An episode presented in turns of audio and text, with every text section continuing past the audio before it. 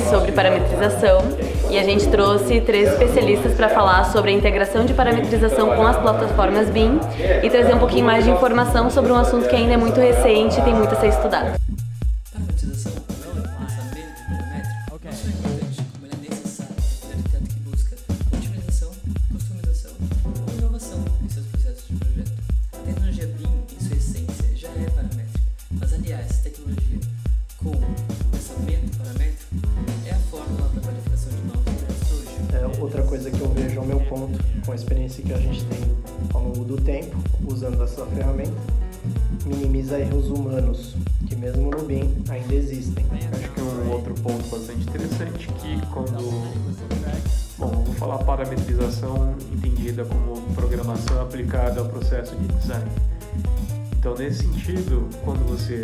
Consegue programar as suas, as eh, suas coisas, você pode pensar na ferramenta ideal Então, tá, a gente agradece pela presença de vocês em mais uma segunda BIM. E hoje, uh, os nossos palestrantes, eles estão todos né, virtualmente aqui com a gente. Uh, o assunto que a gente trouxe é sobre parametrização e na verdade foi um assunto assim que a gente acabou que a gente queria trazer pessoas que realmente utilizassem muito a ferramenta e tivessem um certo domínio. Então a gente estava até falando nos bastidores, ah, mas eu também mexo com parametrização, né? Mas a gente acha que para falar assim desse assunto a gente nós queríamos que fosse realmente profissionais que utilizassem bastante no dia a dia e tivessem um domínio bem legal para nos passar essas informações que a gente ainda está uh, né, conhecendo e se aventurando. Né? Então, a gente trouxe hoje três palestrantes, o Rodrigo, o Ruben e o Thomas, para começar falando com a gente. E a gente tentou fazer com que cada assunto fosse bem assim uh, interessante, bem diferente um do outro, né? Então a gente começa com o Rodrigo fazendo uma introdução à parametrização depois a gente traz o Thomas num case e o Ruben uh, vai falar um pouquinho também dessa interação do GDL, do Grasshopper, do do ArchiCAD. Então a gente tentou trazer assim um pouquinho de né, assuntos diferentes para hoje. E antes da gente começar uh, chamando o primeiro palestrante, eu queria saber quem aqui já trabalhou com algum tipo de parametrização. Tá. E foi em Grasshopper, Dynamo. Tá, legal. E então tá, então a gente espera que depois, quem sabe, vocês contribuam um pouquinho com as experiências de vocês também. Então vou começar então apresentando para vocês o Rodrigo. Acho que eu posso. Isso aí é bana, Rodrigo. Então a palestra do Rodrigo hoje é uma introdução sobre parametrização BIM com Rhino Grasshopper CAD Connection. O Rodrigo ele é arquiteto e urbanista formado pela URGS, aqui de Porto Alegre, e ele teve um período de intercâmbio no New York Institute of Technology. E após ter passado por alguns escritórios aqui em Porto Alegre mesmo, ele atua hoje lá em Belo Horizonte no escritório Gustavo Pena Arquiteto e Associados. Ele também é instrutor e consultor de uh, Rhino e Grasshopper, entre outros softwares relacionados ao tema de programação na arquitetura. Agora é contigo, Rodrigo. Olá, gente, todo mundo me escuta? Deixa eu compartilhar minha tela aqui.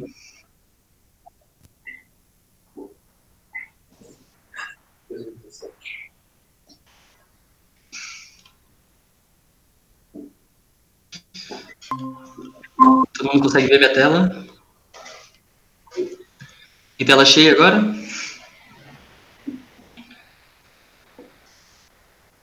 Bom, gente, uh, boa noite, primeiramente. Uh, esses títulos que a, Tini, que a Tini acabou de falar são os títulos oficiais, assim, mas o que eu gosto de dizer é que eu sou um entusiasta, assim, por tecnologia e como que ela pode nos ajudar a fazer melhores designs ou melhorar o nosso processo de projeto. A ideia aqui, é, que eu vou tentar passar para vocês, é mostrar como que surgiu essa ideia de parametrização por meio da análise da indústria e da arquitetura ao longo dos anos. E os problemas e soluções encontradas e que levaram a gente a chegar na situação que a gente se encontra hoje. Começando então do começo, é quando o homem uh, começa a fazer suas primeiras demonstrações, suas primeiras manifestações gráficas, ele produzia seus próprios utensílios, seja de pedra, de ferro, enfim, seus instrumentos. As peças então eram peças únicas e estavam ligadas à filosofia da época e a sua usabilidade e aplicação. Então, a indústria nessa época não existia, E os objetos de design, então, eles eram motivos de celebração, presentes, adornos. E a arquitetura dependia muito do estilo da época ou da região. E os objetos de arquitetura seguiam, seguiam função, a sua função ou motivos decorativos. Dando um salto bastante grande na história, na época da Revolução Industrial e no pós-guerra, uh, combinou um movimento de produção em massa. Tinha necessidade de produção de alimentos com poucos recursos e em grande escala. Isso na indústria. Em relação à arquitetura, teve a repetição do design como a otimização da linha de produção. Surge então nesse contexto o sistema dominó e Plan Voisin, por exemplo, de Le Corbusier. A indústria, então, nesse, nesse contexto, a automobilística de utensílios domésticos lideram. Opa! Lideram. E os trabalhos manuais geram peças caras e trabalhosas de serem feitas. Em relação à arquitetura, há uma padronização do design. A arquitetura moderna, o international style, é bem forte nessa época. Só que tudo isso, com o passar do tempo, acabou gerando um problema, que é como que o meu produto vai vender mais se todos produzem a mesma coisa que eu, o que, que seria essa coisa? Uma caneta, uma chaleira, uma geladeira, um carro, uma casa. Enfim, para a gente entender melhor esse contexto, é bom a gente analisar um pouco do mercado. Uma vez que a demanda ela diminuiu e tinha muita competição, e também o histórico de cada local uh, fazia aumentar a demanda ou a competição, havia necessidade de se diferenciar nesse contexto. Então, na indústria, muita, uh, começou a haver o movimento de muitas empresas e pessoas contra essa padronização. Na indústria automobilística, eletrodomésticos, bens de consumo em geral. Eu trago aqui como exemplo a Ferrari. Ela já é uma marca consolidada no mercado de luxo de carros esportivos, por exemplo. Mas mesmo assim, ela oferece para o seu cliente uma, uma customização, porque junto com ela, nesse mercado de luxo, tem outros participantes e esses participantes também fazem um carro, talvez não com a mesma qualidade, mas estão no mesmo segmento da Ferrari. Então, uma vez se ela começar a produzir sempre a mesma coisa, talvez os clientes não, não continuem com ela. Então, ela oferece essa, essa possibilidade de customização. Na arquitetura, começaram a surgir movimentos de empresas e pessoas também contra a padronização. Surgem então os estilos que a gente conhece hoje, como o estilo pós-moderno, high-tech, desconstrutivista, que é justamente contra essa, essa linha de raciocínio. Só que também, com o passar dos anos, digamos, esse conflito entre a, a padronização, a linha de produção e a customização acabou gerando um outro problema, que é como que a gente torna o customizado, mas mantendo a linha de produção de uma indústria. Porque uma vez que a gente customiza demais, a gente acaba tornando o produto, ou enfim, o nosso, o nosso design uh, único. E a linha de produção tem seus benefícios, ela barateia custos, enfim. Então, como que a gente pode unir o melhor dos dois mundos? É nesse sentido que surge uma diversa gama de softwares. Né? Aqui a gente vai utilizar a gente vai utilizar, não, a gente vai falar um pouco sobre o Rhino, do Rhinoceros, porque ele é o que depois, mais para frente, vai nos, um, nos, nos fazer entender melhor um pouco mais sobre a parametrização. Então, falando um pouco do Rhino, ele é um software proprietário de modelagem tridimensional, ele é um software 3D, desenvolvido pela Robert McNeil Associates, do sistema operacional Windows, e o programa nasceu como um plugin do AutoCAD. Muitos dos comandos utilizados no, no Rhino, eles são, eles são os mesmos do AutoCAD. E posteriormente, mais desenvolvido, o projeto se tornou um aplicativo independente. Ele é usualmente utilizado em diversos ramos de design, em arquitetura e também em engenharia mecânica.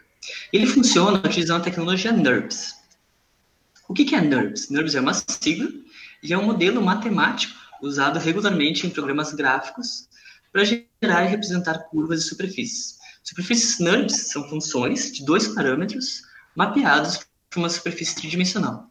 Aqui a gente, a gente já, com certeza vocês já utilizaram essa, essa, um pouco dessa tecnologia quando foram fazer, por exemplo, uma spline no AutoCAD ou uma ou uma curva de seleção no Photoshop ou uma uma linha no Illustrator, todos eles têm aqueles pontos de controle que estão diretamente ligados com essa curva. Enfim, por que, isso importa? De uma forma geral, podemos dizer que editar curvas e superfícies NURBS é altamente intuitivo e previsível. essa forma de superfície, como eu tinha, como eu dei um spoiler agora, ela é determinada por pontos de controle. E os pontos de controle são sempre conectados diretamente à curva, superfície, ou agem como se estivessem conectadas. A ideia aqui é a gente pensar no todo e em suas partes. Essas partes, elas compõem todos, elas estão todas, mesmo talvez não diretamente, mas indiretamente ligadas. Essa é a ideia. Aqui então a gente tem a interface do Rhino. Eu não vou explicar toda ela, né? Mas a ideia aqui é que a gente tem um sistema de épocas, onde a gente vê várias vistas de um mesmo de um mesmo projeto. E aqui eu vou fazer um exemplo para vocês. Eu tenho duas uh, curvas retas, elas estão distantes umas da outra, como vocês podem ver nas vistas, e tem uh, elevações diferentes. A partir dessas curvas, então, eu crio uma superfície. E essa superfície, ela é bastante difícil de fazer em diversos outros softwares, a não ser no Rhino. Por isso que ele é uma ferramenta bastante poderosa, uh, uh, uma ferramenta 3D bastante poderosa. Enfim, alguns devem estar se perguntando assim, putz, por que que, por que, que a gente vai retornar para um software que um software que não é BIM, né, um software que utiliza a tecnologia CAD? E a ideia aqui é simplificar para complicar. Uma vez que a gente simplifica o que a gente tem que pensar no nosso design, a gente pode depois tornar essa geometria muito mais complexa, né, tornando ela uh, complicada. E também outros motivos, como por exemplo os, os, os arquivos que são salvos, claro, porque depende do projeto, né? Mas normalmente são bastante leves em relação a megabytes, por exemplo. Também o motivo de design, normalmente o Rhino, uh, juntamente com o Grasshopper e, e, que a gente vai ver mais para frente, eles são mais utilizados em relação a estudos, né, uh, seja, não, não, eu não digo em relação a estudo preliminar, mas em relação a testes, a estudo de produto, ou uma parte do projeto. E não, o projeto não é todo desenvolvido no Rhinoceros, por exemplo. Ele pode ser, mas uh, ele serve muito bem para em outras fases de projeto. E a aplicabilidade do modelo, produção de peças, por exemplo, ele conversa muito bem com diversos outros softwares e, e tem, uh, enfim, ele, ele tem várias extensões, né, que ele, ele pode ser exportado, enfim. E, uh, só que mesmo o Rhinoceros, assim como a maior parte dos softwares uh, até pouco tempo, eles possuem uma limitação, que é, como que eu, eles têm um problema, que é como que eu posso fazer várias alterações no meu projeto em tempo real sem ter de remodelar tudo. Uh, e tudo, quando eu quero, quando eu menciono tudo, eu quero dizer, quem já não pensou naquela aquela fachada que tem os brises mais para lá, mais para cá, que dá um baita trabalho para fazer no SketchUp, por exemplo, ou aquelas esquadrias, umas um pouco maiores, umas um pouco menores, assim. Uh, tudo isso são são tarefas que demandam bastante, demandam um processo grande, né? E que acabam tomando bastante tempo quando a gente quer testar, quando a gente quer ter várias opções. E eu trago como exemplo o próprio. Desculpa, gente. Uh... Enfim, eu trago como exemplo o próprio, o próprio exemplo que eu fiz anteriormente. Primeiro eu tenho a tela do, do Rhinoceros, depois eu tenho que gerar essas linhas, e a partir dessas linhas é que eu gero o, essa minha forma final. Vamos supor que essa forma final eu quisesse ter, eu quisesse testar, eu não quero que ela seja exatamente assim. Eu quero que ela seja um pouquinho mais para lá, um pouquinho mais para cá, quero que ela seja um pouco maior, um pouco menor. Eu teria que refazer as minhas linhas e então refazer a minha forma. Sabe? Esse, isso para fazer uma superfície. Se eu tivesse diversos outros outras partes que compõem essa superfície, eu teria, eu teria que refazer diversas, eu teria que uh, passar por todo um processo bastante demorado, assim. Então, voltando, como eu posso fazer várias alterações no meu design em tempo real sem ter de remodelar tudo? É então que surge a, a ideia dos parâmetros. E quando a gente fala parâmetros, não, não necessariamente a gente está falando arquitetura paramétrica, a gente não, não necessariamente está falando de Grasshopper e Rhinoceros. Por exemplo, uma modificação de uma parede no ArchiCAD e no Revit. Uh, vamos, vamos supor, eu quero que essa parede esteja atrelada aos níveis. Os dois softwares eles conseguem fazer isso. E isso já é uma parametrização. Eu consigo também modificar todas as paredes do meu projeto, uma vez que eu mudo a composição da minha parede no ArchiCAD. Todas as paredes que têm aquela composição estão parametrizadas em relação à composição. Se eu quero mudar a estrutura da minha parede, uh, de um meu tipo de parede no Revit, essas paredes elas estão parametrizadas em relação à sua estrutura, ou em relação à sua altura, em relação à sua espessura. Tudo isso já são parâmetros. E foi a maneira que se resolveu para fazer essas, modifica essas grandes modificações uh, em conjunto. Só que aqui a gente vai falar da combinação entre o Rhinoceros e o Grasshopper, por quê? Porque essa, o uso do, do, dos softwares BIM, hoje em dia, eles oferecem essa parametrização só que é uma parametrização fechada. Obviamente que tem, a gente consegue hoje fazer linhas de código, enfim, para aumentar a capacidade dos nossos softwares BIM, mas no Grasshopper a gente pode parametrizar o que a gente quiser, qualquer parte do, do design, qualquer qualquer elemento do nosso projeto. Então essa é a ideia, é, um, é uma parametrização muito mais básica, porém muito mais poderosa. Então, falando do Grasshopper 3D, ela é uma linguagem de programação visual e um ambiente de trabalho. Ele foi desenvolvido por um, por um associado da mesma empresa que fabricou o Rhinoceros 3D. E ele funciona, e o software funciona dentro do software uh, Rhino, do, ah, do software Rhino. Ele é utilizado para construir sequências de algoritmos, ou seja, é programação por meio de componentes, visual que são plugados e desplugados, gerando um esquema de modelo na tela do software Rhinoceros. E além da modelagem de elementos tridimensionais, o software realiza cálculos, aplica cores, possui ferramentas de texto e possui plugins que automatizam diversas funções dentro do Grasshopper. Então a ideia é que com a programação e essa interface que o Grasshopper oferece, a gente tem o que eu, o que eu chamo de simplificação master. O que, que seria essa simplificação master? Tudo que compõe os ambientes hoje, vocês pensem assim, a cadeira que vocês estão sentados, esse projetor que está me projetando aqui, enfim, o forro aí do ambiente, tudo tem que ser reduzido a pontos retas, entre aspas, e superfícies. Como, por exemplo, no, no exercício que eu fiz anteriormente. Aquela, aquela superfície, a gente tem como habilitar um comando no, que mostra para nós os seus pontos de controle. E se eu, deixar, eu consigo deixar mais evidente, ó, todas as bolinhas são os pontos que compõem as retas, aquela reta inicialmente que eu criei, e essas, uh, e essas retas formaram aquela superfície que também é composta por linhas então, essa é a decomposição que a gente uh, tem que pensar quando a gente está trabalhando no Grasshopper. E é a partir da combinação desses, desses componentes, o ponto, da curva e da superfície, que a gente vai criar a nossa lógica. E qual é a ideia? Um conjunto de pontos pode formar uma curva. Um conjunto de curvas pode formar uma superfície. Mas também a decomposição de uma superfície pode uh, pode gerar uma curva, a decomposição de uma curva pode gerar um ponto, um conjunto de pontos pode formar uma superfície, enfim. A ideia aqui é a gente pensar na lógica de criação do nosso, nosso produto final. E, e então a gente tem, a gente pode testar diversas variações do nosso produto final seguindo a mesma lógica. Talvez fique um pouco difícil de entender assim por uh, por esquema, mas com um exemplo vai ficar bem mais, mais fácil, tá?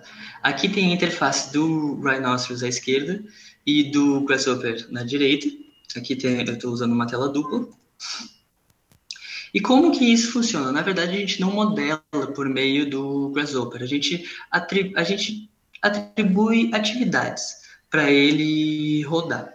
E todas essas atividades necessitam de alguns inputs, precisam de algumas, alguns alguns elementos para essa atividade acontecer e essa atividade ela tem um output, que é o que, que ela gera, o que, que ela entrega para ti.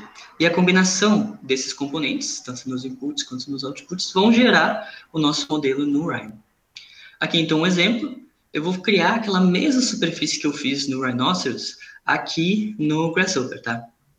Então, primeiro eu gerei um ponto. Segundo, eu gerei outro ponto e conectei eles gerando uma linha. Depois eu copiei todos esses componentes, que vêm a ser dos dois pontos e a minha linha. E depois eu uni essas duas linhas criando a minha superfície. Essa é a lógica para a criação dessa superfície. E agora, uma vez que eu criei essa lógica, eu posso simplesmente alterar alguns parâmetros que vêm a ser uh, as posições dos pontos e, o, e a superfície se atualiza automaticamente. Essa é a ideia do software. A gente está preocupado com o resultado final? Sim, só que a gente está mais preocupado em poder testar depois essas variações. Mas por que fazer assim? Daí a gente tem que se lembrar da pergunta inicial: como que o meu produto venderá mais se todos produzem a mesma coisa que eu? Essa coisa, de novo, sendo uma caneta, uma chaleira, uma geladeira, um carro, uma casa, um conjunto de apartamentos, um condomínio, por exemplo. E a ideia aqui, então, é testar, prototipar, customizar. A gente, a gente sabe o que a gente quer produzir no final, mas a gente quer gerar formas novas, a gente quer pensar num processo novo. Então, essa que é a ideia do software. E esse software, como eu tinha dito, ele é bastante simples, ele parece ser bastante simples, quando eu gero simplesmente uma superfície, mas a gente pode complicar bastante ele, uma vez que a gente usa a nossa criatividade e a gente quer, enfim, pular formas novas ou um processo novo.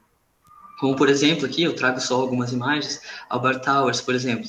A ideia era modificar, era que esses painéis fossem se abrindo e fechando de acordo com a posição do Sol. Imagina se a gente fosse manualmente alterar cada um desses dessas superfícies de acordo com a posição do Sol.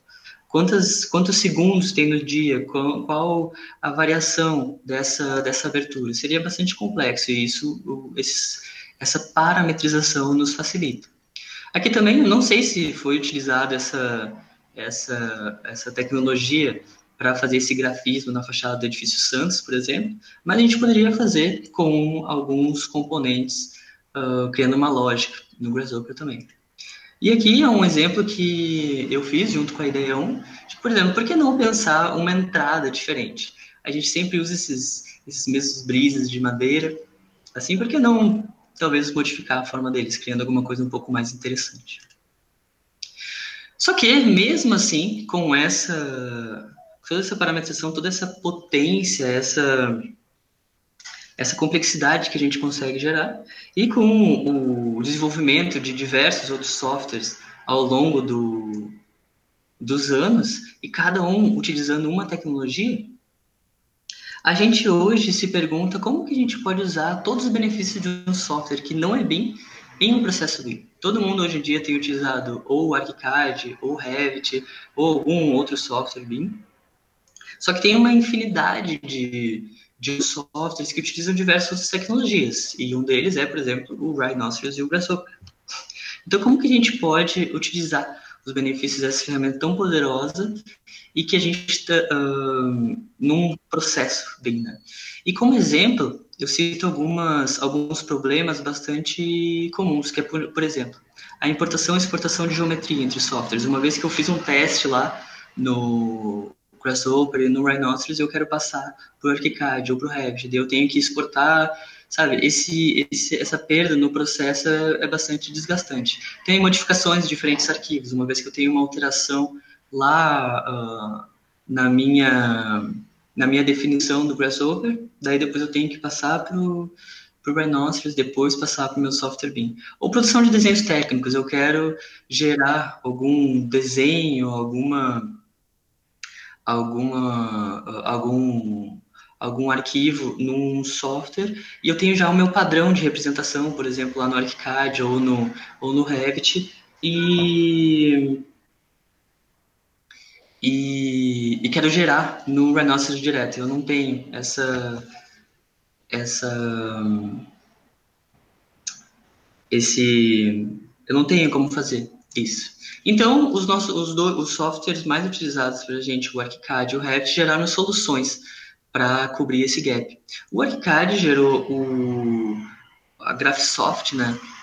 Gerou a conexão Rhino Grasshopper ArchiCAD E o Revit não, ele não teve uma solução oficial, digamos, para trazer essa geometria do Grasshopper ou do Rhinoceros direto para o Revit, mas há alguns, alguns plugins criados por terceiros que facilitam essa, essa transição, como por exemplo o Gravity ou Hummingbird. Por quê? O Revit, o Autodesk, na verdade, ela gerou um, um programa similar ao Grasshopper, que vem a ser o Dynamo, que funciona diretamente dentro do Revit. E a gente vai seguir aqui com o Rhino Grasshopper Arcade Connection. Por quê? Porque a solução ela, ela tem uma relação direta com o Grasshopper porque ela, ela funciona junto com o Grasshopper. E ela é mais estável também em relação à geração de geometria, e a solução é bastante similar à, à construção, né, a construção da lógica entre o Grasshopper e o Dynamo, são bastante similares. Então a gente segue com o Arcade. Aqui eu vou falar um pouquinho da, da, das características dele. O Rhino Grasshopper Arcade Connection é um plugin desenvolvido pela Graphisoft que funciona dentro do plugin Grasshopper. E o plugin surge da necessidade de eliminar etapas problemáticas do workflow de projetos. Ele utiliza a mesma linguagem de programação visual e o ambiente de trabalho do plugin, do plugin Grasshopper. E a conexão gera elementos bem nativos do software ArchiCAD em tempo real, eliminando o processo de importação e exportação de geometrias entre softwares. E além dessa modelagem, além dessa transição, entre os softwares de geometria. O plugin também permite o acesso a pré-definições estabelecidas no ArchiCAD, como, por exemplo, as propriedades definidas dos elementos, paleta de materiais, biblioteca de objetos. Ele consegue, uh, consegue ser resgatado de dentro do ArchiCAD direto para o plugin Grasshopper. E a ideia aqui, então, é a gente gerar esses elementos nativos, né? Em vez de a gente importar uma massa, se fosse no Revit, ou um morph, digamos, no, no ArchiCAD, diretamente do Rhinoceros, a gente cria elementos bem nativos. O que, que, esse, que, que essa conexão faz? Ela cria outros componentes além dos componentes que já existem no Grasshopper, como, por exemplo, uh, o componente de laje, o componente de parede contínua, o componente de parede, enfim, de todos os, os, uh, os elementos que podem ser construídos dentro do ArchiCAD. E aqui eu trago um exemplo bem rápido, assim, de como a gente poderia utilizar os três softwares ao mesmo tempo. Aqui tem as três, os três softwares abertos, o Rhinoceros à esquerda, o Grasshopper no centro e o ArchiCAD na direita. E eu criei uma lógica para a construção de uma simples laje. Vamos supor, uma laje de 40 por 40. E eu quero parametrizar uma dimensão dessa laje e eu quero também bolear os cantos dessa laje. Se eu fosse fazer isso direto no ArchiCAD, eu teria que selecionar a aresta, daí mover essa aresta ou com algum outro comando mover aquela aresta e também teria que ir em cada um dos cantos e bolear esses cantos. Enfim, aqui então a gente parametriza e a gente pode dar diversos valores para essa uh, para esses boleados, para essa dimensão e ela vai se alterando uh, em tempo real nos dois softwares.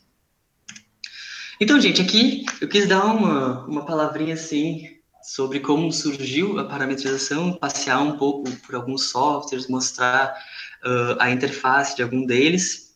Mas, assim, o que eu gostaria que ficasse claro na mente é que uh, parametrização significa entender processos. Algo que pode ser mapeado, pode ser analisado e alterado para gerar produtos diferentes, produtos melhores. Sejam, sejam eles um padrão no escritório, um objeto de arquitetura, um objeto de design, parâmetros só existem porque eles fazem parte de um processo. Uma vez que entendemos isso, daí sim a gente pode ir atrás do melhor software para atender as nossas necessidades. Finalizar aqui a apresentação. Já finalizei?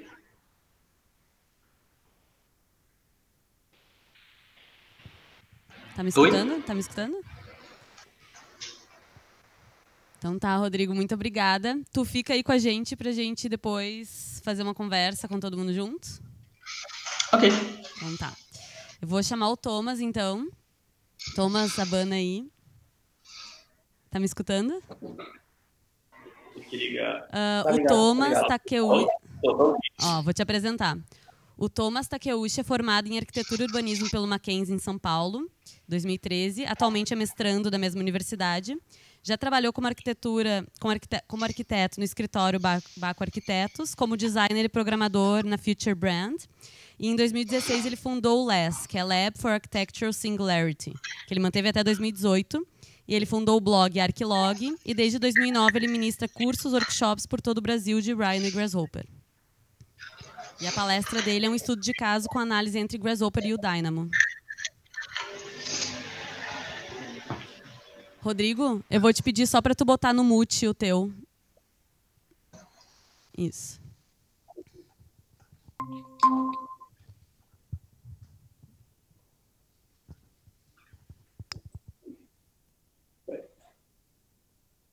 Tá aqui. Tá. É, vocês estão me ouvindo? Sim, Alô, pode, ir, pode ir. É, não mais nada, queria agradecer pelo convite de vocês e parabenizar pela iniciativa de desenvolver e discutir essa questão do BIM aqui no Brasil, que eu sinto que ainda a gente está muito engateando. É, o tema da minha apresentação era fazer um comparativo entre o software Dynamo e o Grasshopper. Eu ainda vou fazer isso, mas para não ficar uma coisa muito técnica, considerando que muitos de vocês possam estar vendo softwares pela primeira vez, eu vou dar uma explanada um pouco melhor em, aplicando sobre o estudo de caso. É, o que eu. Ops, como é que eu faço aqui? Então, que nem é, já trabalhei em diversos escritórios com diversas atividades, mas sempre eu consegui trazer um pouco da programação e aplicar no trabalho e tive bons ganhos com relação a isso.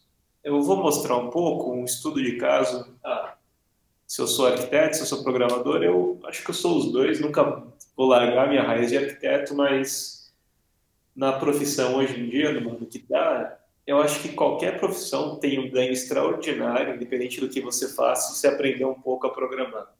Seria algo como aprender inglês nos, tempos antigos, assim. Te abre um universo de possibilidades.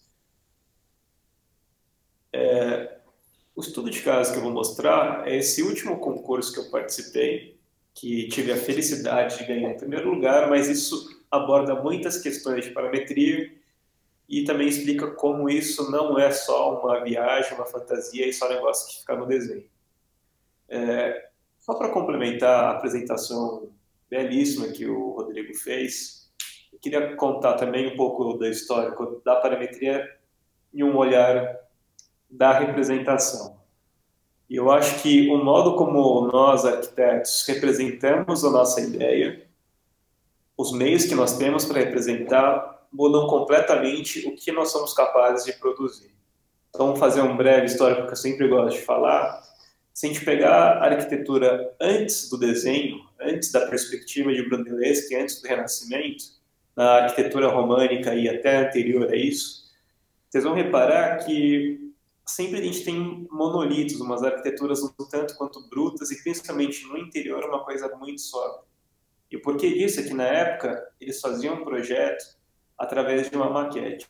Se a maquete ficava em pé, empreiteiros, arquitetos, pedreiros se juntavam e com o compasso passavam dessa maquete para uma escala 1 para 1. Essa era a representação pelo modelo físico. Quando Brunelleschi teve a, conseguiu racionalizar matematicamente a representação gráfica de um desenho, noções teóricas como planta, corte, elevação começaram a surgir. E por muito mudar do meio da maquete para o meio do desenho, é muito óbvio a revolução de formas e criatividade que aconteceu na arquitetura. E agora a gente consegue detalhar e começar a enxergar o projeto em ângulos impossíveis numa maquete. A gente consegue abrir, passar para um escultor pensar o seu desenho naquele lugar específico, a gente consegue delegar a tarefa, tarefa só porque agora a gente está desenhando as coisas. Fica muito mais rápido e a criatividade aumenta. Aí o que acontece? Desse período do Renascimento até hoje, será que o nosso meio de representação mudou? Porque pelo menos até o AutoCAD, para mim, tudo que mudou foi em vez da caneta nanquim, a gente está usando o mouse. O que eu começo a perceber um pouco que está mudando e isso influencia as arquiteturas bem malucas que a gente anda vendo por aí, por exemplo, da Zara, esse movimento desconstrutivista, que nós novamente tivemos um bonde um boom no sentido de criatividade. E pelo que eu pesquisei, isso muito do manifesto do Patrick Schumacher, é, a gente teve uma, nesses, nessa última década, nessas últimas duas décadas, a gente teve uma guinada no meio de representação de novo. Só que não é a modelagem 3D, não é o AutoCAD. O que acontece agora é que nós somos capazes de programar a arquitetura. Isso em termos simples, é, em vez de nós esculpirmos uma arquitetura ou nós desenharmos uma arquitetura, hoje em dia nós somos capazes de escrever uma arquitetura. Isso muda um pouco as regras do jogo no sentido de que agora eu me preocupo mais muito em como que eu vou construir uma receita de bolo que constrói um prédio do que eu desenhar ele propriamente disso, dito. O que é interessante é que com a velocidade de processamento do computador, essa minha receita, uma vez criada, posso trocar se eu quero uma receita de, de bolo de banana, ou de chocolate, ou de morango, e trocando esse que a gente chama de input, a gente tem uma mudança automática do output, inclusive em grau de, dependendo de como você programar, em, em grau de executivo. Esse projeto que eu vou mostrar, que chama Vamos pela Sombra, ele comporta, eu acho que todas as fases de uma arquitetura paramétrica, no sentido genérico da palavra, que vai desde a concepção, da análise até o executivo e a fabricação digital, que a gente chama. É, isso, isso é um mobiliário urbano para ser, ser colocado na praia de Iracema, em Fortaleza. E o briefing do concurso era o seguinte: Fortaleza é, é é uma muito quente e também muito perigosa. Então, o que, que eles gostariam? Eles gostariam, será que existe alguma forma que o mobiliário urbano possa bloquear esse sol muito quente, mas que conseguisse, seja num campo teórico, seja numa questão de, de signos, diminuir um pouco essa percepção de violência que se tem no espaço? E a nossa ideia, para chegar nessa forma que a princípio parece completamente aleatória, é, ela surgiu da análise de alguns elementos e algumas, e algumas diretrizes de projeto. Então, da questão da forma, o que, a gente reparou de Fortaleza? Tem três elementos que marcam o cenário de Fortaleza, que é o quebra-mar, que, a gente, que a gente sintetizou como concreto, e a árvore da carnaúba, que a gente sintetizou como uma massa estruturadora, e a imagem da jangada, que sintetizou como tecido junto com essas informações, nós tivemos uma diretriz de projeto que tentasse responder esse concurso, que era, será que existe algum design que bloqueie o sol, a passagem do sol nas áreas, nos horários mais quentes que nós achamos, mas ao mesmo tempo permitisse que a luz artificial dos postes passasse? Então a gente fez um diagrama, isso através de análises paramétricas de insolação, e a ideia era que as fitas do bloqueio solar ficassem fechadas, onde a, a radiação era mais alta, então a gente criou uma máscara solar, mas também ficassem abertas quando, fica, quando era perpendicular ao poste de luz mais próximo. E o resultado? Foi aqui.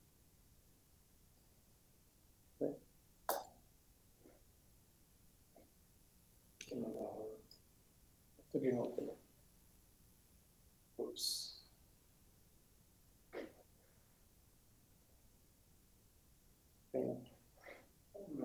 Ah, infelizmente não vai conseguir ver grande, mas esse aqui foi o resultado final. E então a gente conseguiu criar uma, uma relação de fitas que vão abrindo e fechando a cada horário de sol que nós estabelecemos na nossa máscara solar. Vocês reparam que a curvatura, a quantidade de rotações disso daqui só seria possível se a gente tivesse feito um processo paramétrico de projeto que respondesse aos vetores de sol, à intensidade da insolação e a relação com o entorno. Então, só nisso a gente já tem alguns parâmetros para acontecer. E a gente teve, bom, acabou de ficar pronto, tá? Ficou nessa na semana passada ficou pronto o último módulo. A gente teve a felicidade de perceber que o que nós projetamos é bem parecido com o que ficou na realidade.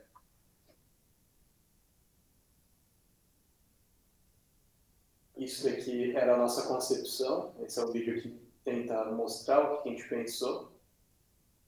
E na fase de fabricação, nós conseguimos envolver uma outra parte de, do design digital, que é como é que nós pegamos essa ideia e trazemos para o mundo real. Isso é a tal da fabricação digital. Então, inclusive, para fazer a forma do concreto, a gente utilizou da parametria para tentar chegar numa forma mais otimizada, mais modulada e que também respondesse a questão de resistência que a forma precisava ter para receber o concreto. É lógico, como estamos no Brasil, nada é muito perfeito. Vocês podem ver que quando a gente estava concretando, eles assinaram já com CV, que eu chuto que seja comando vermelho. Nós polimos isso daí, eles escreveram de novo agora com caneta. Aqui já é a colocação do mastro e também da, do nosso perfil metálico. Todo esse perfil metálico da cobertura ele foi calandrado a partir de coordenadas que nós demos pela é, que nós geramos através do Grasshopper também. Aqui eles é, instalando a cobertura e a última imagem que eu recebi, eu ainda preciso gostaria muito de visitar a Fortaleza já colocando os tecidos. E pelo que eu ouvi deles, assim, já estão tá os espaços em relação a banquinhos que tem em toda a praia de Iracema, já é o nosso banquinho já mais disputado. Está sempre concluído. Então, tive a felicidade aí de, de ter executado esse projeto e tomara que a, a Prefeitura de Fortaleza espalhe isso para todas as outras praias, que era a ideia. É, isso daqui era só um case que eu queria mostrar, mas isso para abrir uma conversa de o que, que nós podemos fazer com os diferentes meios de representação e no fundo são softwares, né? Eu vou mostrar aqui dois softwares para vocês, para quem já trabalha com Revit, deve estar acostumado com essa interface, esse daqui é um modelinho genérico. O Revit, para quem não sabe, já vem assim chamado Dynamo. Dynamo seria o Grasshopper do Revit. Ele, ele surgiu depois, ele foi literalmente uma cópia do Grasshopper, mas ele tenta exercer as mesmas funções. Eu gostaria de... Esse daqui é o Dynamo, tá?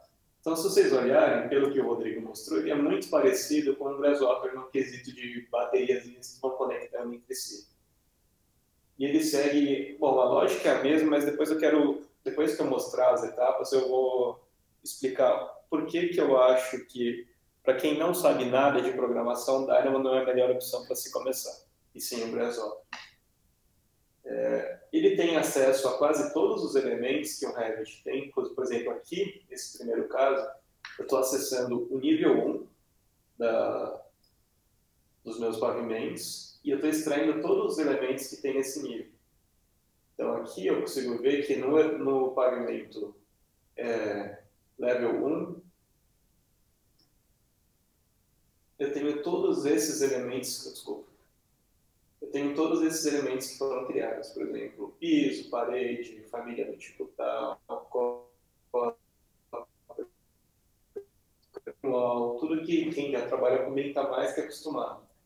Só que eu entendo que o Dynamo ele vem com uma linguagem técnica demais e próxima demais da programação, que é algo ruim na hora de, pelo menos, algo ruim na questão de didática e considerando que nem todo mundo tem, um, tem uma base em programação, até mesmo em matemática. Então eu vou fazer um exemplo aqui, depois eu vou mostrar como que isso seria no Grasshopper. Se vocês olharem aqui no fundo, o que, que eu estou criando? Eu estou criando uma sequência de pontinhos, tá? E agora, tentando explicar a lógica, o que, que eu fiz?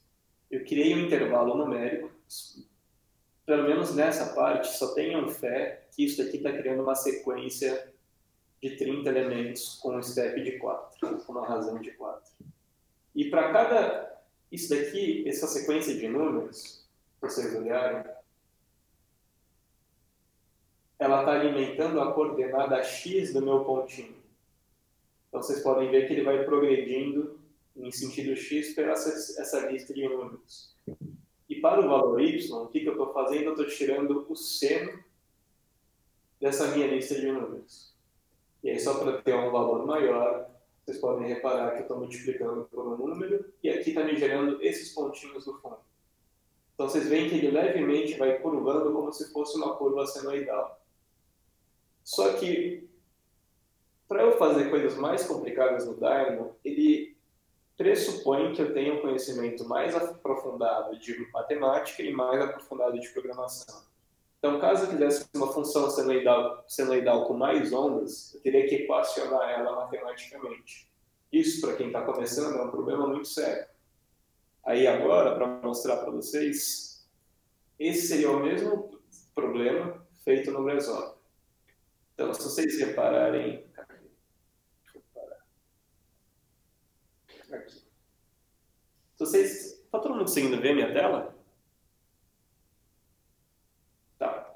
Essa daqui é a mesma coisa feita no Grasshopper. Então, eu criei uma lista de números. E dessa minha lista de números, eu tirei o seno de cada um. Então, um valor alimenta os pontinhos, outro por que as óperas é mais interessante? Se por um acaso eu quisesse que a minha curva continuasse a crescer, eu não precisaria fazer a fórmula para entender qual que é a frequência da minha onda senoidal. Tudo que eu precisaria fazer era mudar a quantidade de, ops, de pontos aqui. Ó. Mais 10 minutos, Thomas. Ah, tá. Ou se não, se eu quisesse uma maneira mais gráfica,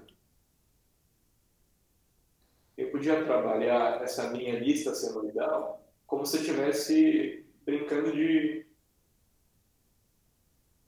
Aqui. O Grasshopper ele é mais visual. Para quem não conhece programação, ele é mais fácil de aprender.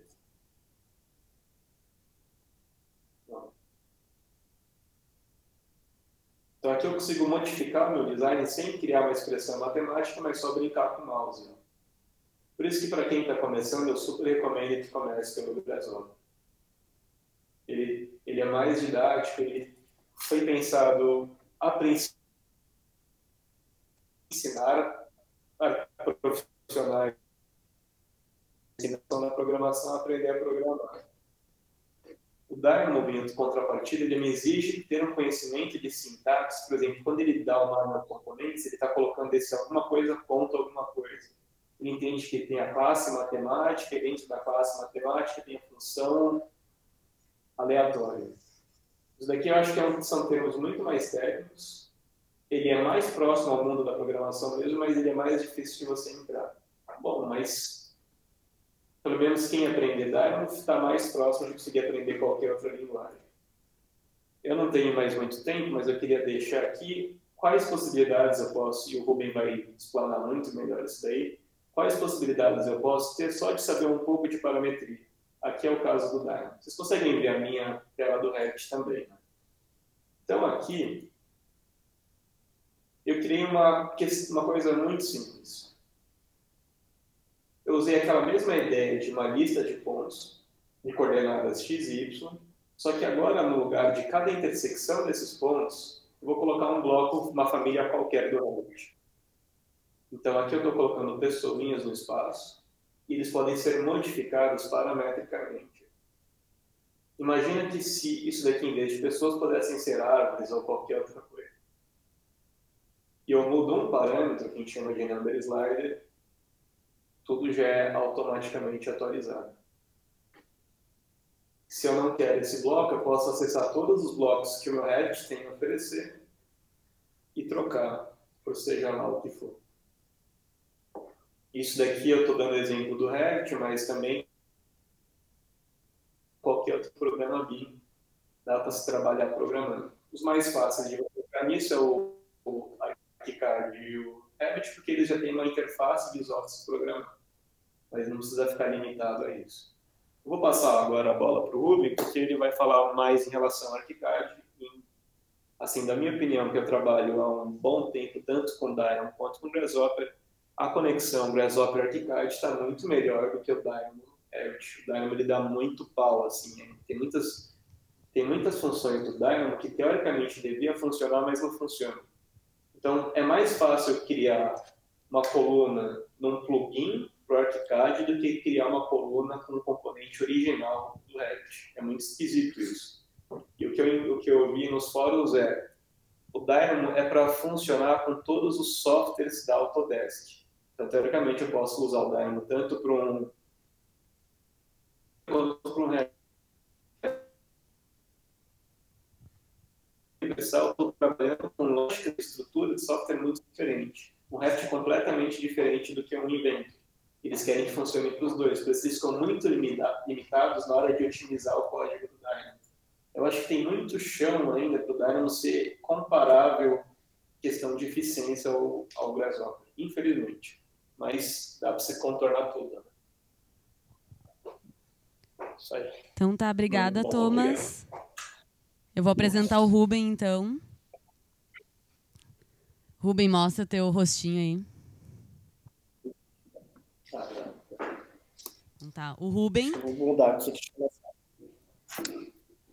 O Ruben é formado. Vamos ver. O Ruben é formado em Arquitetura e Urbanismo pela Mackenzie de São Paulo em 2010. Possui pós-graduação em Gerenciamento de Empreendimentos na Construção civil com uso de BIM. Ele é treinador certificado da Graphisoft de ArchiCAD, professor de arquitetura paramétrica na pós-graduação da Universidade Tecnológica Federal do Paraná, e ele também leciona cursos de GDL, Rhino e Grasshopper. Trabalhou no escritório Aflalo Gasperini em São Paulo e atualmente é BIM e atualmente é BIM Manager da Baco Arquitetos Associados e colaborador de conteúdo da Arquilog. Está compartilhando? Acho que tá. É, tudo bom, pessoal? Eu não tô, você tem que clicar. É, Peraí, clica aqui. Acho que eu tô aqui. Aqui eu tô vendo, aqui eu tô. Um, todo mundo tá me vendo? Sim. Tá, tá, tá bem. É, obrigado pela oportunidade, muito legal. Thomas, faço das palavras do Thomas a, a minha. Muito boa também a apresentação do Rodrigo.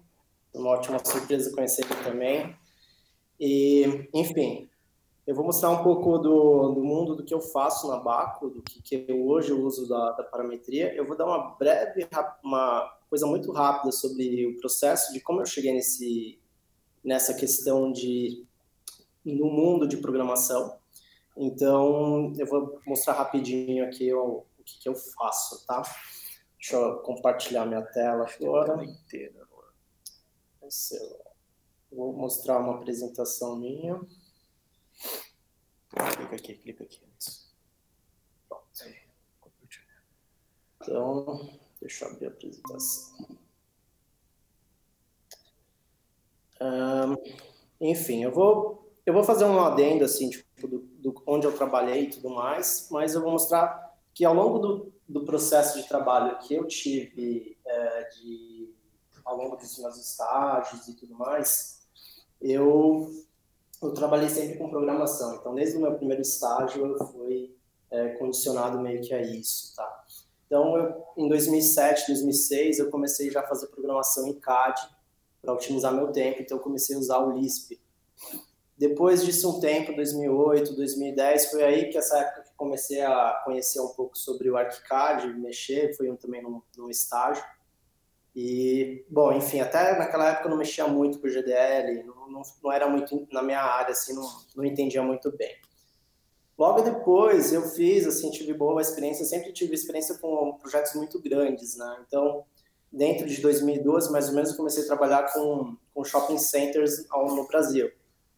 E, enfim, entrei num escritório e o processo de trabalho deles era CAD e SketchUp. Então aí meio que eu já falei, ah, vou otimizar meu tempo no SketchUp vou aprender mais uma linguagem de programação. Foi aí que comecei a mexer com RubyScript, que é uma forma de a gente programar elementos paramétricos dentro do SketchUp. Então criava plugins, criava ferramentas que facilitavam minha modelagem dentro daquele escritório de shopping. Bom, aí nessa época, por eu ter uma experiência, tive a oportunidade de conhecer uns dos desenvolvedores da da Autodesk aqui no Brasil. E eles me convidaram, fizeram um convite, eu comecei a trabalhar na Autodesk também. E eu fazia uns feedbacks para a equipe de desenvolvimento da Autodesk. Então, eu tinha acesso a algumas ferramentas que o grande público não tinha e eu dava um feedback. Aí em 2014, justamente com toda essa experiência de obras grandes e tudo mais, eu fui contratado, comecei a trabalhar na Flávia Gasperini. Aqui em São Paulo fiz alguns prédios icônicos, quem conhece o, W Torre Morumbi foi um deles que eu participei ativamente. O César Pelle eu trabalhei um pouquinho, um pouco, mas trabalhei. O que eu mais trabalhei mesmo foi o W Torre Morumbi e outros projetos, teve uma rede hotelar, de hotelaria aqui também no, em São Paulo eu fiz uma escola também que chamava San Nicolas. Eu usava muito Rapture. E aí eu comecei a usar também programação nisso daí. E eu comecei a usar VB.net. E eu comecei a programar no Revit também. Bom, aí passou, teve mudanças na minha vida. Ao mesmo tempo que eu estava na Flalo, eu estudava. E aí eu entrei na Baco. E meu, meu meu intuito na Baco foi, a minha contratação na Baco foi mudança de chave de CAD para BIM.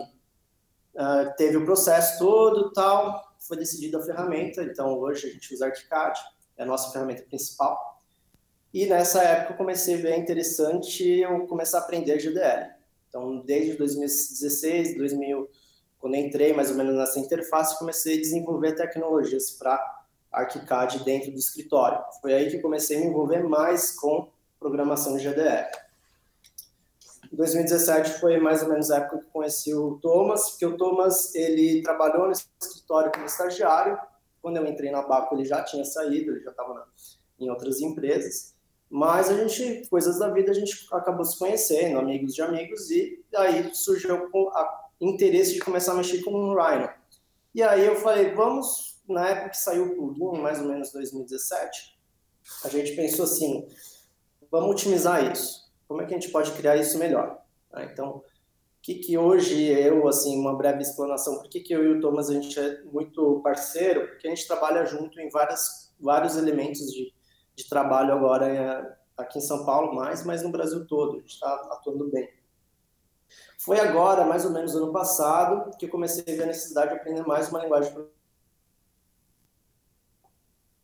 né, então, hoje eu sei o Python, C++, GDL e agora o Grasshopper também.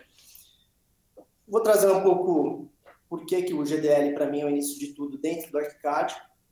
Então, como eu disse, quando eu comecei a implantar, eu comecei a desenvolver tecnologias e a BACO tem característica de fazer projetos muito grandes, industriais principalmente, e é os aeroportos, né? Então a gente precisa otimizar esse tempo no, no ArchiCAD. Não tem como a gente fazer, por exemplo, isso aí é um pipe hack, como a gente faz muitas obras da Ambev. É, esse projeto, por exemplo, a gente fez uma cervejaria no Panamá. Então, nem lembro, mas só para vocês terem noção do tamanho do projeto, foi 200 mil metros quadrados só de cervejaria no Panamá. Então tem toda a estrutura de é, industrial pesada. Então a gente tem que modelar as vigas, a gente tem que fazer o caminho dos pipes. E isso é uma coisa que também passa pela arquitetura, não é só pela parte de engenharia de infraestrutura da fábrica. Então, nós temos que modelar, pelo menos para ter uma representação, para falar, não, aqui tudo bem, aqui não. Até porque a Ambev pede coisas, inputs rápidos, que nem sempre tem um projetista, mas eles têm um engenheiro da, da fábrica. Então, eu preciso fornecer. Então, se eu fizesse isso de forma manual, eu não teria o tempo e a agilidade que eu estou fazendo isso agora, nesse momento. Então, eu preciso criar. Isso aí eu não usei Grasshopper, isso é GDL puro, só que eu comecei a perceber, ao longo desse tempo, que o GDL com Grasshopper fica muito otimizado. Coisas que eu vou mostrar daqui a pouco. E aí, nessa andança e tudo mais, eu começo a ver que meus objetos que eu solto na internet estão aparecendo. Então, para mim foi uma grata surpresa, duas semanas atrás, a Benaz Engenharia, ele me mandou o Júnior, é, ele faz obras, né, e ele me mandou uma foto de um concreto pré-fabricado que eu criei e disponibilizei no site que eu colaboro com o Thomas, que é o Arquilog. Então, eu fiquei muito contente, até compartilhei com vocês, para vocês verem que o poder de uma parametria pode ser global, e eu costumo fazer isso. Eu costumo soltar algumas coisas chaves quando eu vejo necessidade para um público maior. Então, fiquei muito contente quando eu vi essa foto que ele me mandou do BinX dele. Uh, vou trazer alguns estudos de caso. Então, para que, que eu uso Grasshopper no dia a dia do escritório? Coisas que demandam muito tempo. Então, por exemplo, eu fiz isso é uma cobertura de uma fábrica. Não é curva, mas é para vocês verem o potencial disso. Né? Então, eu posso fazer uma, uma curva, uma cobertura que pode vir no ArchiCAD ou pode ser feita no, no Rhino, mas eu já tenho toda a estrutura espacial paramétrica. Então, o, o estudo de caso que eu vou até mostrar agora em tempo real para vocês é uma coisa que envolveu Thomas, mas é muito baseada nisso. Então, a gente usa no dia a dia para projetos que não são Zaha Hadid ou Norman Foster, mas que otimizam o nosso tempo. Então, tudo isso, se eu fosse modelar para fazer uma compatibilização no 4D na frente, seria muito inviável fazer isso em questão de tempos curtos. Né? Então, a gente usa a nossa parametria na Baco justamente para esse dia a dia. O outro case que eu trouxe foi do aeroporto de Confins. O aeroporto de Confins tem uma parte de um ladrilho, até vou mostrar aqui depois. Deixa eu passar, eu volto o slide. A gente tem essa fachada. Essa fachada, eu vou contar um pouco da história para não ficar muito perdida. Parece aleatório, mas não é. Um dos nossos sócios, um dos sócios da, da empresa da Baco, ele adora música clássica e ele propôs uma, um desafio. Ele queria colocar uma baquiana, a, número 5, né? aí na uma fachada. Então ele queria uma parametria que desse os resultados para ele conseguir a ordenação dos ladrilhos. E aí a gente filmou, não é com a baquiana, mas para vocês verem o potencial disso. Então o que, que acontece? Você roda uma música, aí é uma mesh, isso daí gerou uma lista, né? Vocês podem ver que tem uma área em amarelo. Isso gerou agudos e graves. Esses agudos e graves a gente decodificou em XYZ e a gente gerou a parametria. Então, essa panelização que a gente fala foi vinda de uma música do Vila Lobos. Então, assim, intrinsecamente, não é uma coisa que é uma nota musical, não é isso. Mas é uma maneira da gente pensar. Outra coisa que aí agora eu trouxe também de exemplo foi como que a gente pode otimizar o, nessa época ainda era a primeira fase do Grasshopper de plugin com ArchiCAD. E a gente começou a fazer, eu comecei a fazer os testes de usar o, o a programação do ArchiCAD juntamente com a programação do Grasshopper. Então, a grande sacada que eu comecei a reparar é utilizar os dois mundos a favor de, um, de, um, de, um, de uma equação é a melhor dos, das coisas. Então, porque eu comecei a reparar que algumas ferramentas eram um pouco limitadas. Então, eu falei, vou desenvolver minhas ferramentas. Então, o GDL é uma placa que ela condiz com a, a bateria do, do, Grasshopper. Então, mas quem que está fazendo o cálculo por trás? O GDL. Então, eu gero alguns inputs, mas a lista matemática está sendo feita no GDL. Isso me ganha muito tempo e isso me ganha uma performance muito grande em questão do BIM. Então, isso aí, por exemplo, era para a gente fazer uma panelização, para a gente ter uma, uma perfuração de chapa, por exemplo. Outro exemplo, fazer fachada, né? Então, é, é fácil, com um desenho a gente gera uma, uma curve, uma linha no, no piso e a gente pode fazer uma torre, né? Então, vou passar rapidinho para a gente não ficar muito delongando, né? São vídeos que existem, é fácil fazer, até tem bastante tutoriais do, do ArchiCAD em relação a essas coisas. Né? Então dá medo mesmo. Quando eu tive o meu primeiro impacto com essas baterias aqui, eu fiquei louco. Falei, o que, que é isso? Né? Mas é uma coisa que é intuitiva. Parece que não, mas é. E aqui eu vou fazer um, um parênteses, tá? Então, esse, esse pavilhão também foi um concurso. Nesse caso, eu não participei com o Thomas. O Thomas ganhou também. Eu vou abrir até um pouquinho para ele falar aqui no, comigo. É, Thomas ganhou esse concurso, né, Thomas? Que era um pavilhão, foi o Will. E a grande sacada deles foi que uh, com a parametrização, eles tinham todas as conexões e tudo quantificativo. Então, para a nossa palestra hoje, eu falei, vou trazer isso que eles fizeram no Grasshopper, somente no Grasshopper, e no Rhino. Eu falei, vou trazer essa codificação e gerar uma planilha com IDs automáticos dentro do, do, do ArchiCAD. Então, o meu estudo de caso agora, que eu vou mostrar para vocês, é exatamente isso como é que eu consigo fazer um objeto ser inteligente ao ponto de eu colocar um ID na junção com o vetor correto e eu ter uma planilha em tempo real. Então, a, a possibilidade de a gente juntar o BIM com o Grass e fazer isso otimizado em questões de montagem, principalmente, é muito grande e é muito legal esse poder que ele tem. Tá? Você quer falar alguma coisa? Falei coisa? Só para contar a história desse concurso, esse UIA é um evento trienal que acontece de arquitetura. Em 2017 estava acontecendo em Seul. A cidade seguinte que ia sediar esse negócio seria o Rio de Janeiro. Isso seria em 2020. Aí o IAB lançou o concurso para fazer o pavilhão do Brasil, que é a passagem da tocha. E de algum, na síntese de um único pavilhão, gente tinha que representar não só a arquitetura do Rio de Janeiro, mas também a arquitetura brasileira. Então, se vocês repararem essa fita aí, dá mais ou menos uma, dependendo do ângulo que você acessa, dá a ideia do pão de açúcar. Mas quando a gente fala desse concurso, todo mundo acha que a gente utilizou o Grasshopper para fazer essa fita maluca. Sendo que, na verdade, ela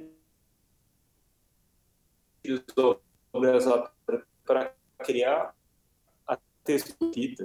que são esses tubinhos, espaguetes Thomas. que pelas cidades interiores nas cadeiras, e a conexão da malha. Thomas, tá me escutando? E a conexão da, dessa grid. Tá me escutando? Oi. Tu repete ouvindo. de novo, porque bem na hora que tu ia falar, na verdade, cortou. Ficou um suspense aqui, porque ninguém entendeu. Você ah, falou, tá, tu falou que a parametrização é, foi feita para. Repete de novo o que tu falou ali da parametrização. Então, a gente utilizou vocês estão ouvindo? Sim. Estão ouvindo? Tá. É, nesse concurso, a gente utilizou o Grasshopper não para fazer a forma orgânica, mas para ter um quantitativo preciso e um mapa de montagem preciso das coisas. Então, no fundo, eu acho que a gente ganhou esse concurso não pela forma em si, pela somos capazes de como a única prancha se comparada com quem estava competindo, que a gente viu as outras pranchas depois. Então a gente sabia que todos os conector, todos os tipos de conectores que iam nessa grid, quantos metros lineares de barra, quantos metros lineares de tubinho verde que a gente precisava para construir tudo isso. A gente sabia todos os quantitativos, só por ter programado isso.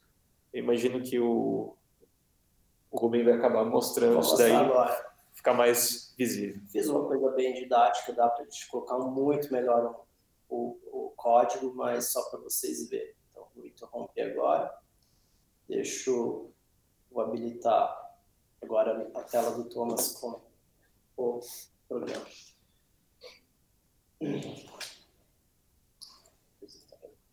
Tela inteira. Põe a tela 2. Que foi. Pronto. Bom. Você pode ocultar aquilo que eu fiz lá embaixo. Eu vou mostrar mais ou menos o que, que eu fiz de, de ideia aqui. Então, a questão é, ele vem do ArchiCAD, então vou mostrar aqui o ArchiCAD. Então, aqui, por exemplo, um cubo, né? Então, vou ligar a conexão agora, a partir de agora. Então, são cubos é, que tem um por um, né? mas poderia ser várias medidas. São zonas. Né? São zonas, né? São zonas, são fundo de zonas.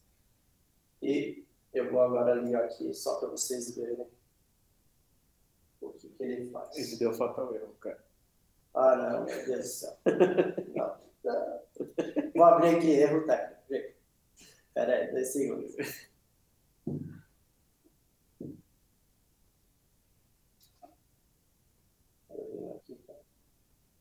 Escrevi que vai. Aí.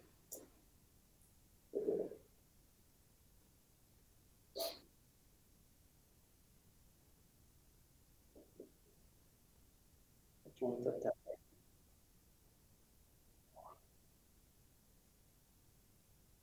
Não, não tem nada, né? Sorrindo. É a unidade de atenção. Ok. Deixa eu ver aqui. Mas ele gravou, eu lembro que a gente gravou a definição.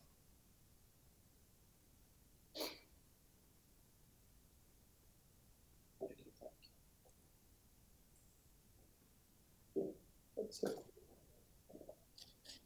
Pode deletar isso daí.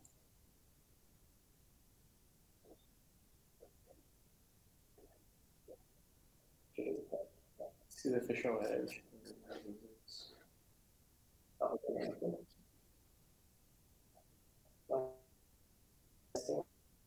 Fecha o Diamond. Fecha o Diamond.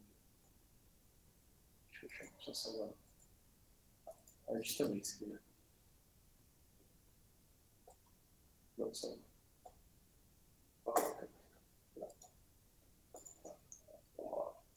Porque tá as duas telas. Tá. tá.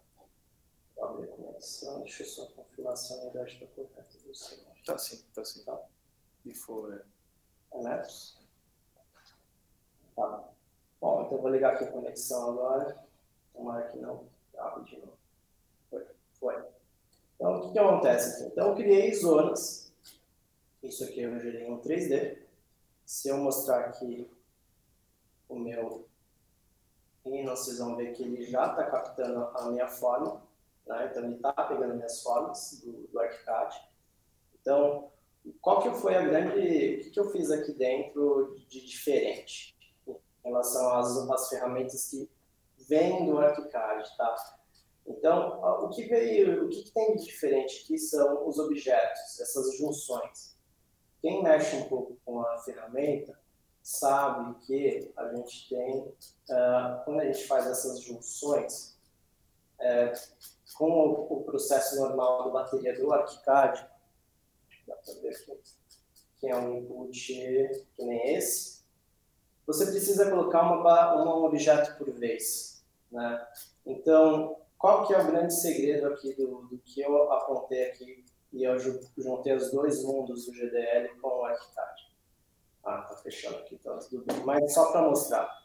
Eu criei um objeto que mexe todo o contexto do... Uh, ele, tem, ele tem, ele consegue ver todas as listas do, do Rhinoceros e ele consegue, por si só, decodificar tudo, todas as parametrias. Então, eu consegui criar encaixes dentro dele. Então, ele é um objeto que eu consigo criar um liga e desliga, entre aspas, dentro dele. Então, eu não preciso ter uma variável para várias junções. Então, até vou abrir aqui no, no ArchiCAD por algum motivo. Mas vamos segue Então, aqui, cada junção aqui dentro, eu não preciso ter, só por causa dessa junção, vou ter que ter mais um, é, vou ter que ter 15 diferentes conectores, né? A, a vantagem de a gente conseguir fazer isso é que, quando eu gero um quantitativo, ele consegue já me dar uma listagem e eu consigo fazer uma decodificação por elementos. Então, por exemplo, eu sei que do conector F eu tenho duas junções e eu consigo já fazer um quantitativo. Então, a, grande, a grande sacada de a gente conseguir utilizar os dois mundos, que é tanto uma, uma questão de representação gráfica como um mundo de modelo, é que eu consigo, com um objeto, resolver todas, todas, todas as minhas problemáticas. Então, quando eu, eu falo de juntar os dois mundos, que é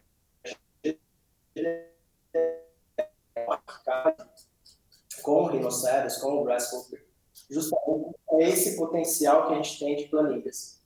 Então, a planilha e o ID, por exemplo, ele já sai automático, isso que é bacana. Então, se eu selecionar uma dessas funções, ele vai me falar que é o ID conector E. Então, se eu selecionar ele e eu for na propriedade dele, do meu do meu objeto de junção, ele já me classificou o ID e eu poderia ter uma coordenada. Como eu posso falar assim, esse material é de aço, ou ele é de plástico, ou ele é de, sei lá, de madeira, mas eu consigo fazer isso de forma rápida. Então, isso se eu fosse fazer manualmente, no processo BIM, eu teria que ficar um por um, e ficar mexendo um por um, e ficar, sei lá, quanto tempo aqui. Então, infelizmente, não está ferramenta agora, mas se eu mexesse esse cubo, ele alteraria. Tá? Então, o que, eu queria mostrar para vocês é justamente esse potencial. Então, não é simplesmente porque a gente tem um mundo que tem que fazer curvas muito loucas. A gente pode usar para coisas simples. E isso otimiza. Eu não trouxe, eu queria colocar mais coisas. Infelizmente, nosso tempo é muito curto. É, mas uh, hoje, hoje o que eu uso na Baco principalmente? Coberturas, estruturas é, espaciais. Eu faço, como a gente faz plantas industriais, toda a parte de, de circulação de automóveis, circulações de, de grande porte.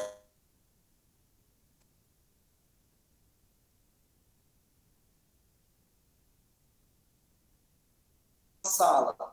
Pronto. Se ele travou, então. Travou um pouquinho, mas voltou. Voltou? Voltou. Estão me ouvindo? Tá. É, então, o, hoje, a, por que, que a gente usa tanto no escritório? Justamente para coisas burocráticas que demandam tempo de modelo. Então, estruturas, é, no nosso caso, como são plantas industriais, rodapés para algumas áreas que têm químicos, que têm alguma alguma uma especificidade assim. Então, ao invés de a gente ficar contornando manualmente, a gente usa o modelo justamente para isso, para otimizar nosso tempo. Então, é, eu gosto de falar isso porque normalmente as pessoas acham que é uma coisa muito fora da realidade brasileira e a gente faz fábrica, né? No caso, o, o legal da gente ter projetos de aeroportos é que a gente consegue fazer coisas bacanas, por exemplo, que nem do ladrilho. Mas nem sempre a gente precisa fazer algo bacana e que tem que ser um projeto muito grandioso. Então, é, no nosso caso, a gente usa muito no processo de trabalho de fábricas e indústrias, justamente pelo projeto ser muito racional. E quanto mais racional, melhor a parametria fica, porque como a gente tem uma coisa muito redondinha, a parametria fica simples e prática. Então, esse é o grande segredo, a gente conseguir usar isso no, a nosso favor, tá bom?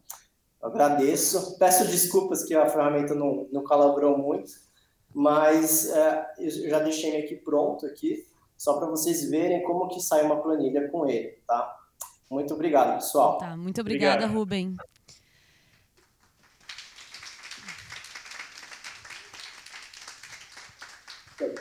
E eu queria aproveitar e agradecer aos três por ter participado da segunda BIM.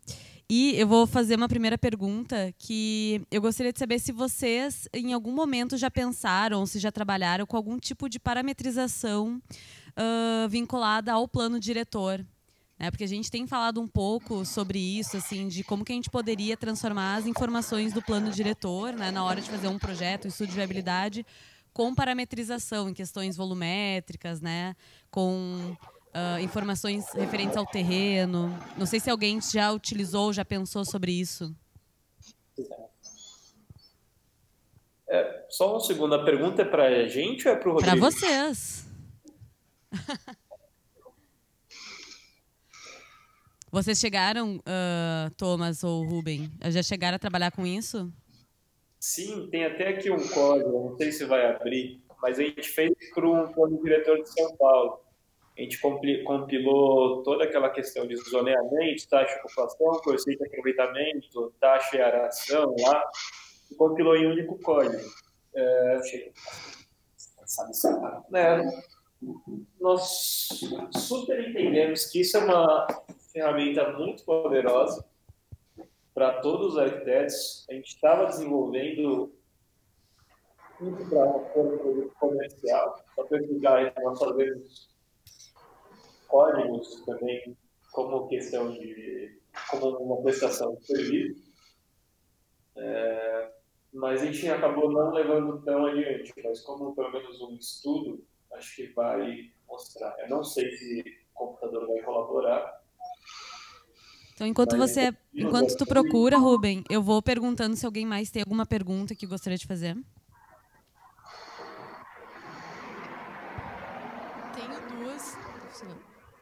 Eu tenho duas perguntas, não sei quem vai responder melhor.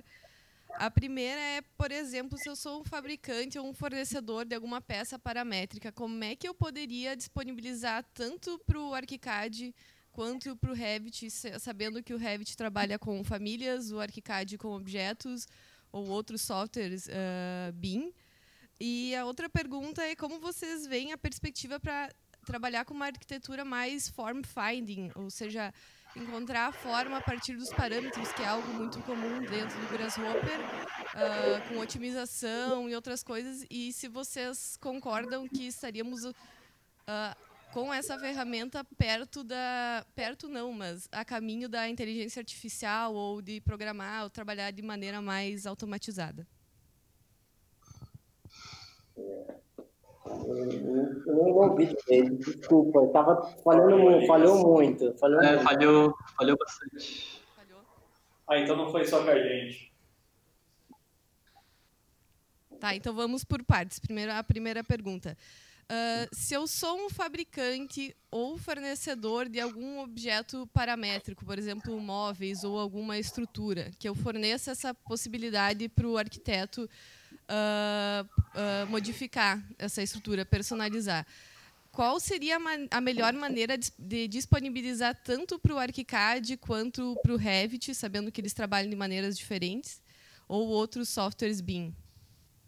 Olha, se você é um fabricante, você quer disponibilizar esses seus produtos para diversas plataformas, uma linha Grasshopper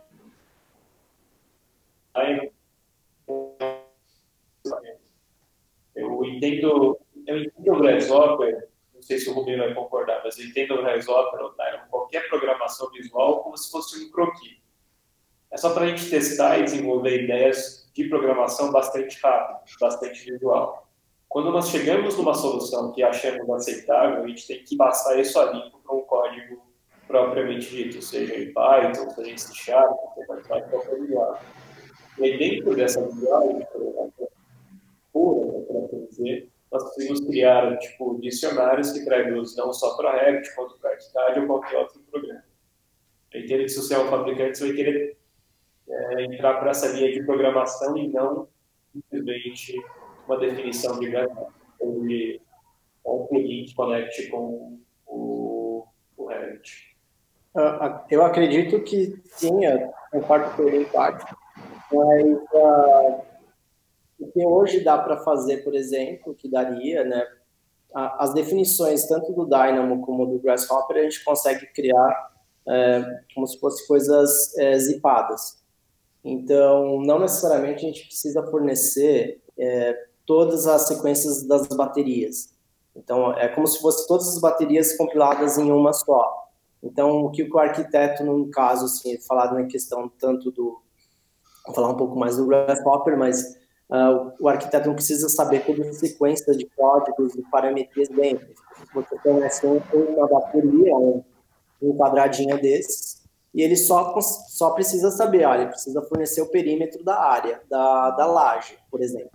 E aí, a partir dessa, dessa área de laje, ele vai conseguir aquele quadradinho, que não deixa de ser um zip, que a gente chama de cluster, ele vai identificar todo o conceito do que uma bateria faz. Uma bateria que possa fazer, por exemplo, um, perfis internos dentro de uma alvenaria de drywall.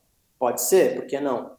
Então, uh, não precisa, gente, se você for um fabricante e você quer desenvolver uma parametria que otimize o tempo do seu arquiteto, com questões de steel frame, sei lá, qualquer coisa do tipo, é, você pode fornecer uma bateria e você só informa, olha, você precisa fazer isso e isso e pronto, não precisa saber a sequência toda.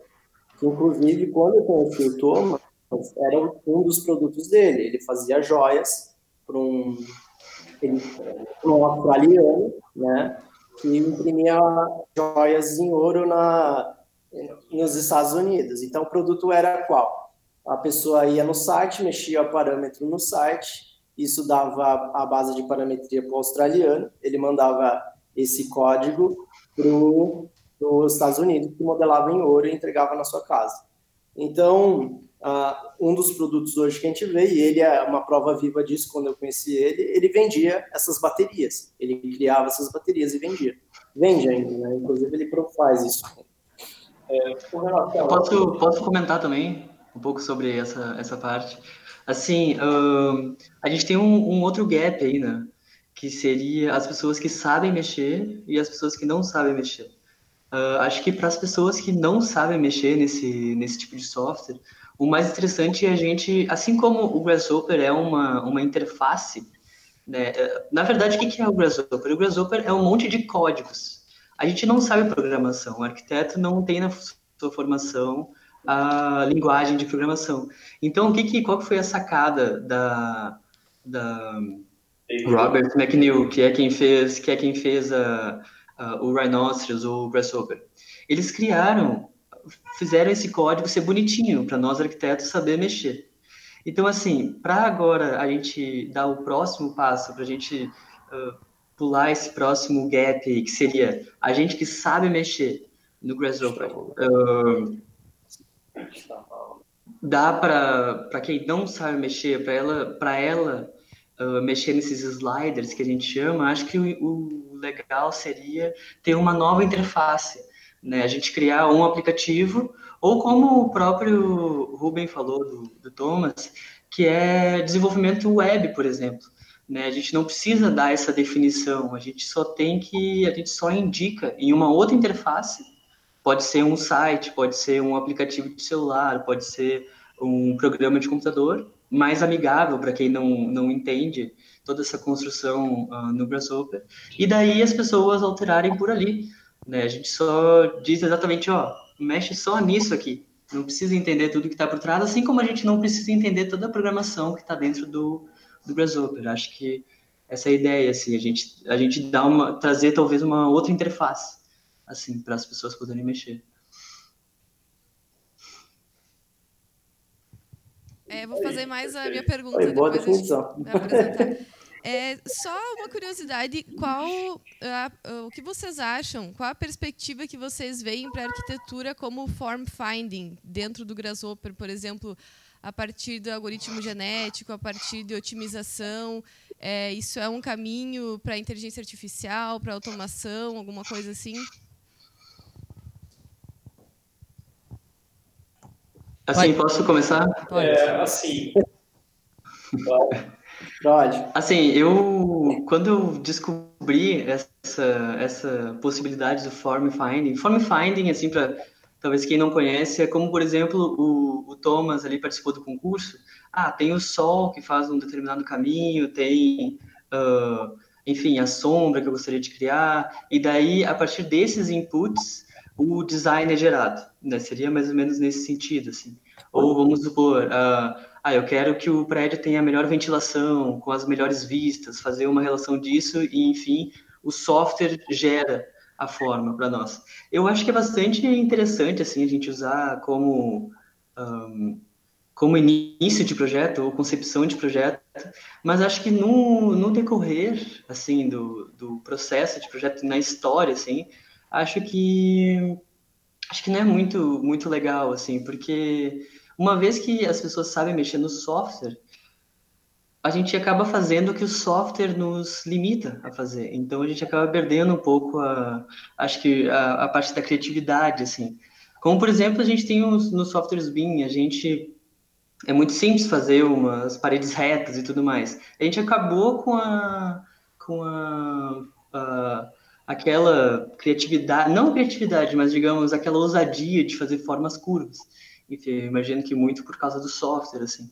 Então, se a gente se limitar ao que o software produz para nós, eu acho que é um pouco traiçoeiro, assim. Acho que a gente pode utilizar o que o software nos oferece, mas a gente botar o nosso dedinho lá é, é bom, assim. Não sei, minha opinião. É, bom, primeiro com relação a form finding, eu entendo que é, só para esclarecer, né, o Rodrigo já começou, mas form finding não é a mesma coisa do que inteligência artificial nem machine learning. Form finding é um processo, é uma arquitetura que vai, que vai teoricamente se achar para responder alguns parâmetros que o arquiteto ou o designer colocar.